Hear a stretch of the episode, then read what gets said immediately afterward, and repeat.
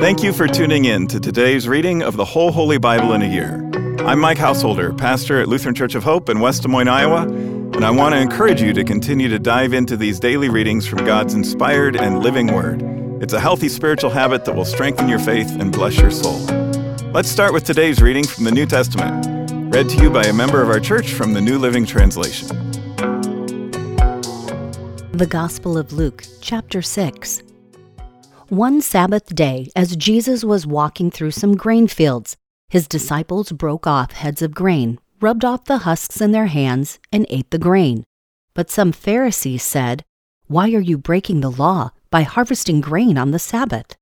Jesus replied, Haven't you read in the Scriptures what David did when he and his companions were hungry? He went into the house of God and broke the law by eating the sacred loaves of bread that only the priests can eat.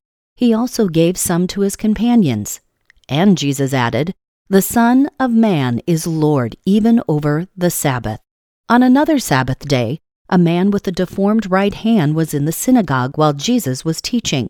The teachers of religious law and the Pharisees watched Jesus closely. If he healed the man's hand, they planned to accuse him of working on the Sabbath. But Jesus knew their thoughts.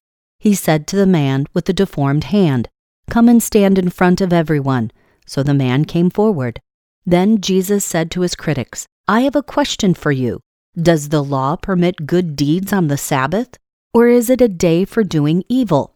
Is this a day to save life or to destroy it? He looked around at them one by one, and they said to the man, Hold out your hand. So the man held out his hand, and it was restored. At this, the enemies of Jesus were wild with rage and began to discuss what to do with him. One day, soon afterward, Jesus went up on a mountain to pray, and he prayed to God all night. At daybreak, he called together all of his disciples and chose twelve of them to be apostles. Here are their names Simon, who he named Peter Andrew, Peter's brother, James, John, Philip, Bartholomew, Matthew, Thomas, James, son of Alphaeus, Simon, who was called the Zealot, Judas, son of James, and Judas Iscariot, who later betrayed him. That was our New Testament reading for today. To learn more and better understand these daily Bible readings, Join us for Worship at Hope on weekends, where we'll preach on the assigned readings from the previous week.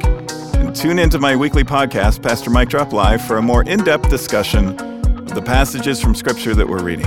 Our goal isn't just that you know what the Bible says, but that you'll learn to live it out in daily life. With that in mind, let's continue now with today's Old Testament reading. Deuteronomy chapter 24. Suppose a man marries a woman, but she does not please him. Having discovered something wrong with her, he writes a document of divorce, hands it to her, and sends her away from his house. When she leaves his house, she is free to marry another man. But if the second husband also turns against her, writes a document of divorce, hands it to her, and sends her away, or if he dies, the first husband may not remarry her again, for she has been defiled. That would be detestable to the Lord. You must not bring guilt upon the land the Lord your God is giving you as a special possession. A newly married man must not be drafted into the army or be given any other official responsibilities. He must be free to spend one year at home, bringing happiness to the wife he has married. It is wrong to take a set of millstones, or even just the upper millstone, as security for a loan, for the owner uses it to make a living. If anyone kidnaps a fellow Israelite and treats him as a slave or sells him, the kidnapper must die. In this way, you will purge the evil from among you. In all cases involving serious skin diseases, be careful to follow the instructions of the Levitical priests. Obey all the commands I have given them. Remember what the Lord your God did to Miriam as you were coming from Egypt. If you lend anything to your neighbor, do not enter his house to pick up the item he is giving as security. You must wait outside while he goes in and brings it out to you. If your neighbor is poor, and gives you his cloak as security for a loan, do not keep the cloak overnight. Return the cloak to its owner by sunset, so he can stay warm through the night and bless you, and the Lord your God will count you as righteous. Never take advantage of poor and destitute laborers, whether they are fellow Israelites or foreigners living in your towns. You must pay them their wages each day before sunset, because they are poor and are counting on it. If you don't, they might cry out to the Lord against you, and it would be counted against you as sin. Parents must not be put to death for the sins of their children, nor children for the sins of their parents. Those deserving to die must be put to death for their own crimes. True justice must be given to foreigners living among you and to orphans, and you must never accept a widow's garment as security for her debt. Always remember that you were slaves in Egypt, and that the Lord your God redeemed you from your slavery. That is why I have given you this command. When you are harvesting your crops and forget to bring in a bundle of grain from your field, don't go back to get it. Leave it for the foreigners, orphans, and widows. Then the Lord your God will bless you in all you do. When you beat the olives from your olive tree, don't go over the boughs twice. Leave the remaining olives for the foreigners, orphans, and widows. When you gather the grapes in your vineyard, don't glean the vines after they are picked. Leave the remaining grapes for the foreigners, orphans, and widows. Remember that you were slaves in the land of Egypt. That is why I am giving you this command.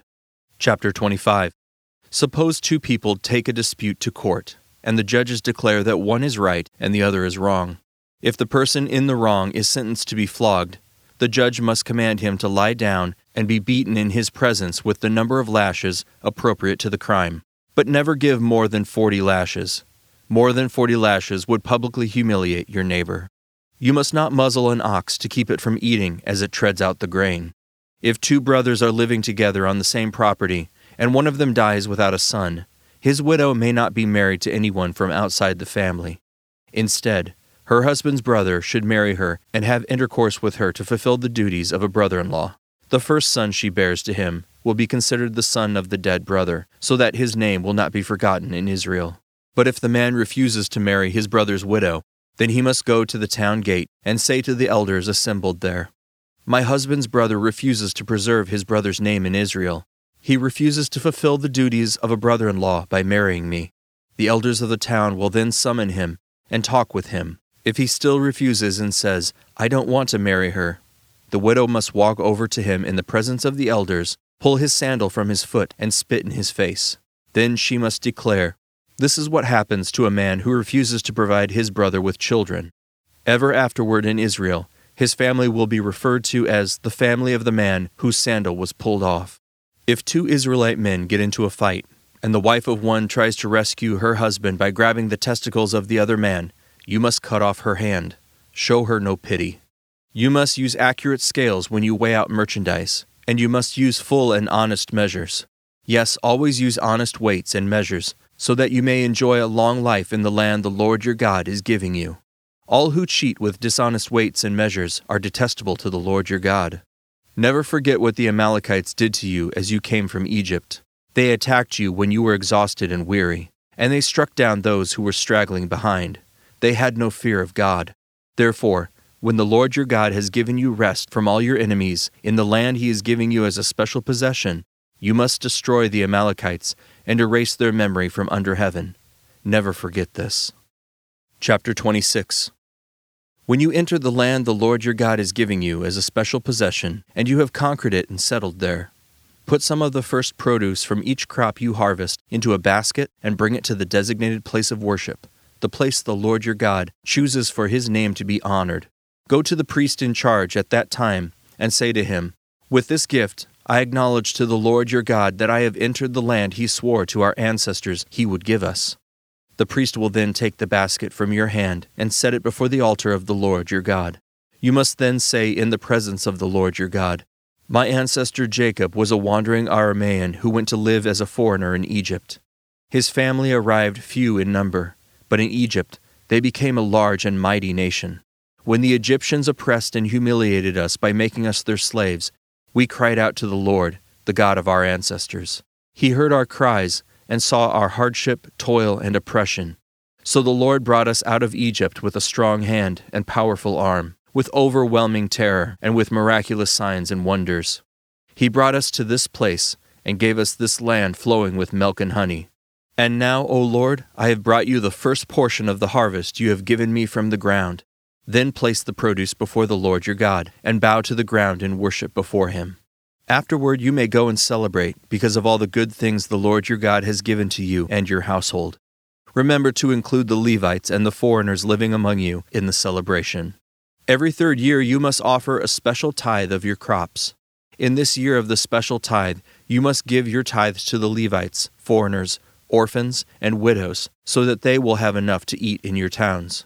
Then you must declare in the presence of the Lord your God, I have taken the sacred gift from my house and have given it to the Levites, foreigners, orphans, and widows, just as you have commanded me. I have not violated or forgotten any of your commands. I have not eaten any of it while in mourning. I have not handled it while I was ceremonially unclean, and I have not offered any of it to the dead.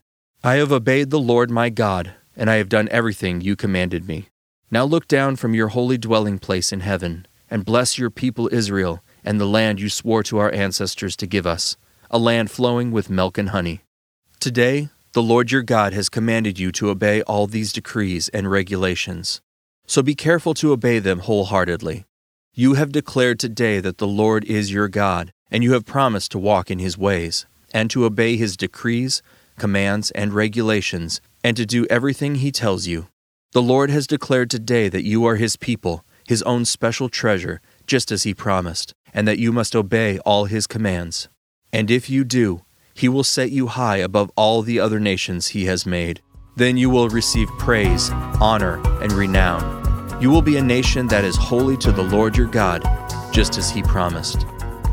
That concludes today's readings. Thanks again for tuning in and taking this journey with us through the whole Holy Bible in a year. To more easily find this daily Bible reading podcast, hit the subscribe button. On behalf of all our Bible readers and the whole podcast crew here at Hope, I'm Mike Householder. Tune in again tomorrow, and I hope to see you at Hope for worship this weekend.